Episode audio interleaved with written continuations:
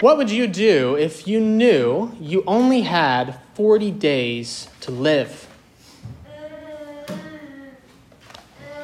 Maybe you'd want to spend all your time with friends, family. I have some parties, laugh together in good company. Maybe you'd think it's time to break out the bucket list. You know, what's what are some of the things I, I want to be sure I do? You know, maybe it's visiting another country, going skydiving, bungee jumping. I don't know if we actually have bucket lists with those things on them or not. Well, Jonah told the Ninevites that they had only 40 days to live. As we saw last week, he went all throughout Nineveh, that great city, proclaiming, Yet 40 days, and Nineveh shall be overthrown. So they have 40 days before destruction. And how do they spend it? They don't call for a party. They don't break out their bucket lists. They didn't say, Let us eat and drink and be merry, for tomorrow we die. Verse 5 And the people of Nineveh believed God. They called for a fast and put on sackcloth from the greatest of them to the least of them.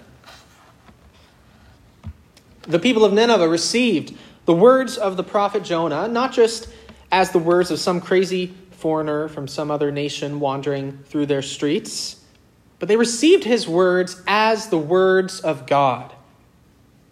They believed God, and then they called for a fast and donned the garments of mourning. That's how they spent what, for all they were told, was their last 40 days, lamenting their sin, fasting, and calling out to God.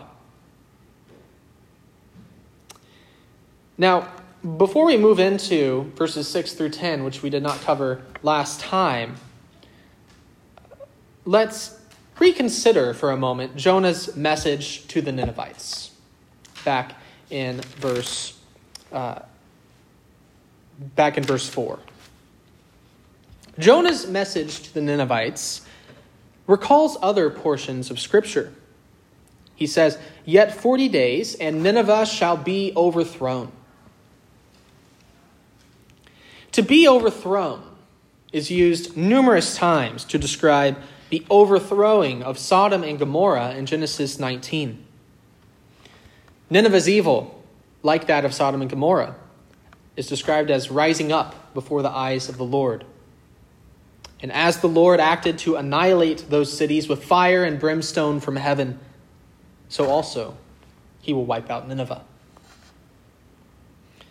The period of 40 days, yet 40 days, might remind us of the flood narrative, in which a flood of judgment came upon the earth for 40 days and 40 nights. Like the earth before the flood, Nineveh has become full of violence and wickedness. As every intention of the thoughts of their hearts was only evil continually before the flood, so also the prophet Nahum asks of the city of Nineveh in Nahum 3:19, "Upon whom has not come your unceasing evil?" As God brought a cataclysmic flood upon the world, so also the waters of his judgment are going to fall on Nineveh, wiping out everything. And yet, there are glimmers of hope in Jonah's pronouncement as well. There's another significant period of 40 days in the Bible associated with God's judgment. And it is the 40 days Moses spent on top of Mount Sinai fasting and praying, interceding for the people of Israel after they built the golden calf. That passage in Exodus also recalls the flood narrative. The Lord becomes so angry that he says he will wipe out the whole people of Israel and start again with Moses, uh, just like he did in the flood, wiping out everybody on earth and starting over with Noah. But then a new 40 days come, and Moses pleads with the Lord for 40 days on Mount Sinai for the Lord's mercy. He fasts for 40 days and 40 nights on the mountain, and that leads to Israel's deliverance. so too the people of Nineveh might fast and call upon God for mercy.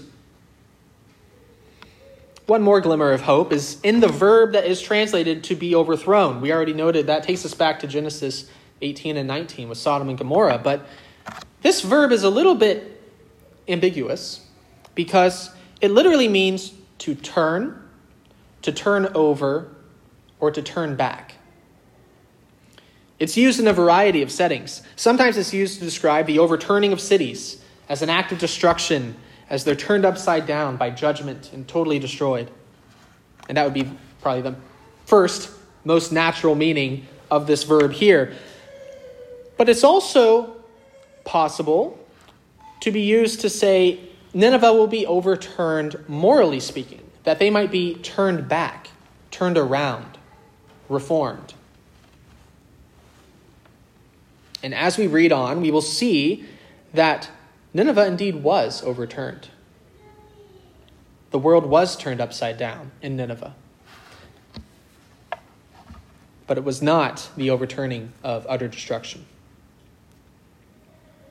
In verse 5, the people of Nineveh call for a fast and put on sackcloth from the least of them to the greatest. It didn't matter if you were rich or poor, young or old, high or low class. All these things did not matter anymore because none of those things are going to prevent you from facing this threat of destruction from God. All of them wore the same sackcloth, and fasted. See, when we are humbled for our sins and imagine ourselves coming before the face of God to give an account, all these earthly distinctions just pass away. It becomes clear that we are all human. We are all united in the same human nature and share the same basic plight and the same hope of mercy. The fast begins with the people. Note that in verse 6, or rather in verse 5. The people of Nineveh believed God, and they called for a fast. The people who hear Jonah call for the fast, and subsequently the word reaches the king. It seems the word spread among the people so fast, and the response to it was so instantaneous that Jonah himself hadn't even arrived to tell the king personally yet. Because verse 6 says, The word reached the king, which is not what we would expect if Jonah himself went to the king. So, what does the king do? Verse 6 He arose from his throne, removed his robe, covered himself with sackcloth, and sat in ashes. This response from an Assyrian king is shocking. Assyrian kings weren't exactly known in the ancient world for their humility. Again, Assyria was a fierce nation, known for their cruelty in battle and towards those they conquered. Here's a quote from Adad Nirari II, who was king of Assyria a couple hundred years before Jonah. We have this from an inscription. King Adad Nirari II. I am royal. I am lordly. I am mighty. I am honored. I am exalted. I am glorified. I am powerful. I am all powerful. I am brilliant. I am lion brave. I am manly. I am supreme. I am noble. And yet, when the king gets word that the people are repenting at the preaching of a wandering prophet from another country, the king responds immediately in humility. He rises from his throne and goes down off his throne. In chapter 1, Jonah journeyed downward, but that was in defiance from the word of the Lord as he went down to Tarshish, down into the boat, down into the uttermost part of the boat, down into the ocean. He, he went down but he was going away from the Lord. Here, the king of Nineveh comes down. He goes downward off his throne. But he does this in submission to the word of the Lord. The king journeys downward in humble submission. He gets off his throne, takes off his, his royal robes, and exchanges them for something else sackcloth. And he sits not back on the throne again, but on the ground in ashes. He humbles himself along with all the rest of his people. And it's only after humbling himself and setting that example of repentance that he then issues a proclamation for all of Nineveh to follow suit. The fast already indeed had begun among the people, and the king received word of it, but now the king makes it official, and he enjoins the whole city by royal decree everyone must do this. His proclamation is found in verses 7 to 9.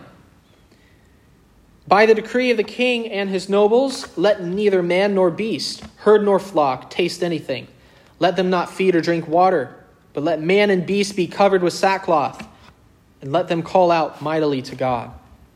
Let everyone turn from his evil way and from the violence that is in his hands. Who knows? God may turn and relent and turn from his fierce anger so that we may not perish.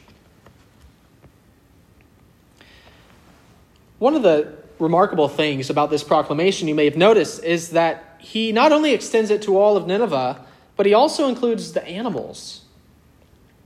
Not only do their cattle and livestock join in on the fast, he even tells them to cover them with sackcloth as well, for the purpose that both man and beast may call out mightily to God.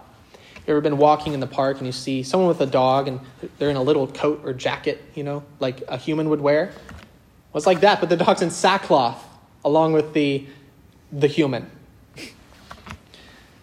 The inclusion of animals is an intriguing feature, and again, it, it might take us back, along with the 40 days of you know, judgment, to the flood narrative, which was a judgment not just on the human world, but on the animal world as well. And as God saved a few human persons from that judgment, so also he saves a pair of each kind of animal in the flood as well. The truth is, the whole of creation is impacted by man's sin and is also implicated in Christ's redemption. In Romans 8, the Apostle Paul says that all of creation groans together to be set free from its bondage to corruption and to obtain the glorious freedom of the children of God. Jesus will one day restore all things in heaven and on earth and he will raise up his people, the sons of God, to reign and rule forever with him.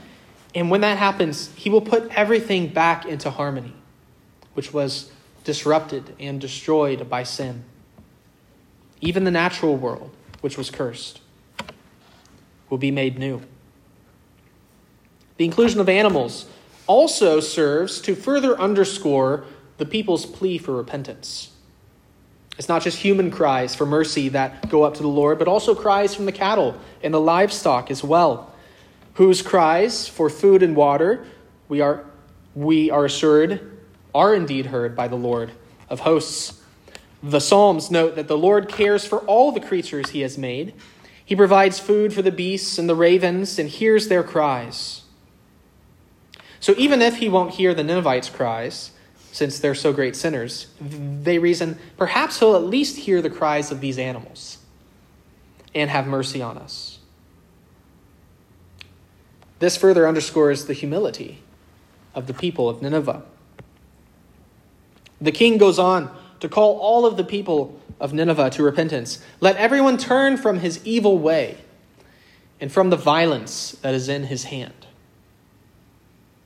The king acknowledges here that uh, merely fasting and putting on garments of mourning and adopting postures of mourning, like sitting on the ground in ashes, all of this is not enough where the heart is not truly repentant. There must be not merely a fast, not merely a wearing of sackcloth, sitting in ashes, but there must be a heart rending. The prophet Joel says, Rend your hearts and not your garments. The king realizes this and calling everyone to turn from their wicked ways and from their violence in particular. Nineveh, the great city of a nation known for its cruelty, is being called to put away their violence and instead to walk in the way of peace. Note, he does not just call them to repent of their evil way. Let, uh, uh, let everyone repent of their evil. But he singles out one of their particular great sins that they need to deal with violence. It is well with us when we confess our sins that we confess them not just in a generic way, but particularly. What are our own particular sins that we need to confess to the Lord? The king ends his proclamation with a note of hope. Who knows? God may, re- God may turn and relent and turn from his fierce anger so that we may not perish. Again, remarkably, the king is demonstrating a lot of humility here. Uh, he's acknowledging God does not owe them this deliverance. There's nothing automatic about what they're doing here. He knows that they deserve it, and that their fasting and prayers and sackcloth do not force God to change. God is free to give it or not give it as he sees fit.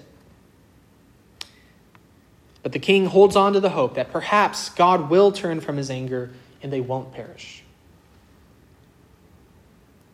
The king's words here might remind us of the sea captain from chapter 1. Remember the pagan sea captain? He urges Jonah, Arise, call out to your God. Perhaps the God will give a thought to us that we may not perish. So, also here, the king of Nineveh calls on everyone to call out mightily to God and says, Who knows? God may turn and relent and turn from his fierce anger so that we may not perish. And as the Lord has mercy on the sailors in chapter 1 who call upon him, so he has mercy on the Ninevites, as verse 10 says. When God saw what they did, how they turned from their evil way, God relented of the disaster that he said he would do for them, and he did not do it. As Nineveh turned from their wickedness, so the Lord turned from his wrath. This does not show any inconstancy on God's part. The fact that he threatened judgment and then, when repentance happened, withheld the judgment.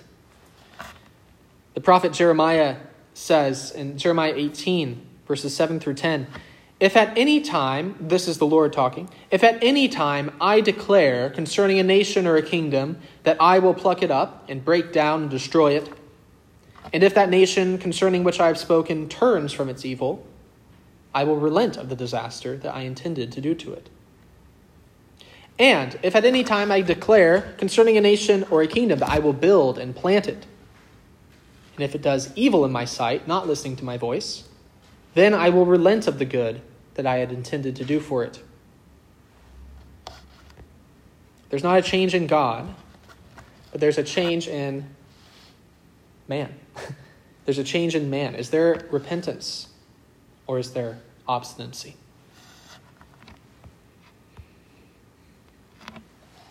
In this chapter, Nineveh demonstrates an exemplary response to prophesied judgment. Humility, acknowledging of wrongdoing, calling out mightily to God. And this is instructive for us. What do you do if you've sinned against God and you hear God's judgment thundering against you in your heart, in your conscience. You could try to run. That's what Jonah did. He ran. Or you could try to deny it and downplay that you've really sinned. There's an exception for you. Somehow you're actually in the right on this one. Or you could make uh, excuses. Yeah, it was wrong, but but but but this and and that and but this and that and and and and I'm not so bad. Or you could despair. You could say, I know I've done wrong, and I do feel pretty bad about that, and but there's nothing I can do. God pronounced his judgment, and I deserve it. There's no hope for me. There's nothing I can do. Just resigned. Despair could look slightly different than that. It could say, I know this is wrong and that God hates it, but I can't stop it. I can't give this up. So why even try? I resign myself to whatever's coming.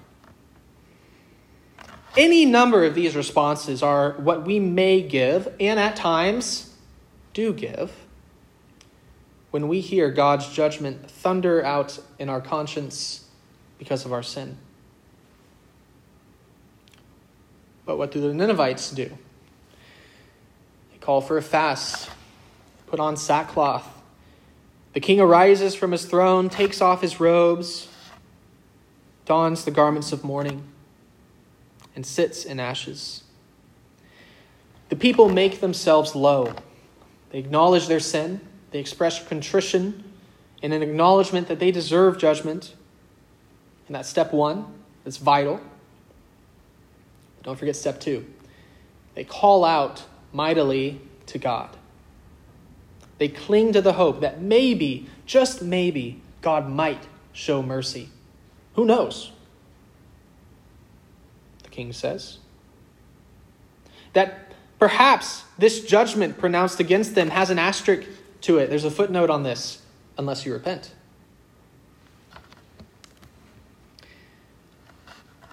I think this is further evidence that Jonah was just proclaiming God's judgment against Nineveh, and he was not proclaiming some fuller message in which he was promising them that they could get out of this by repenting. Because the king says, Who knows? Maybe God will be merciful. He was not assured that God would be, but he and his people took their hope on the chance that he might be. And that is incredible. Brothers and sisters, how little cause do we have to despair? We who have much greater revelation than this. We have more to go off of than in 40 days, you're dead. We have assurance of God's mercy to us in Christ.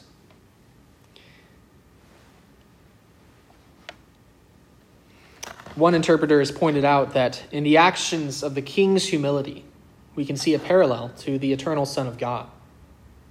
The divine Son was enthroned in glory, equal to the Father.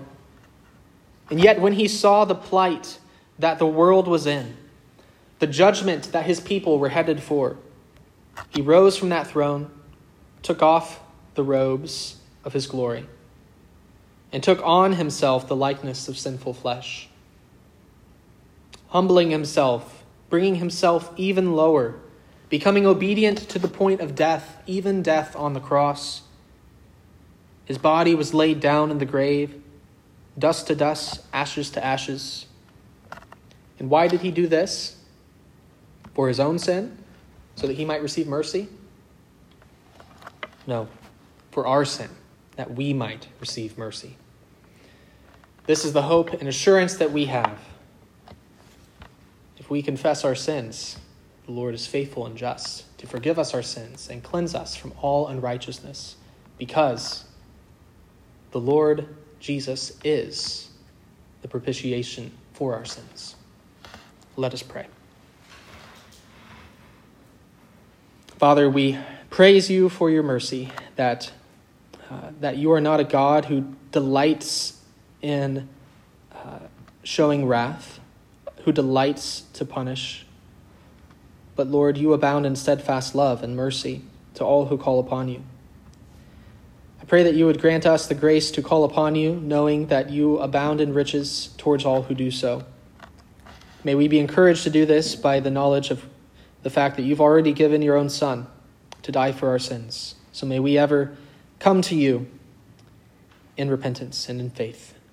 In Jesus' name, amen.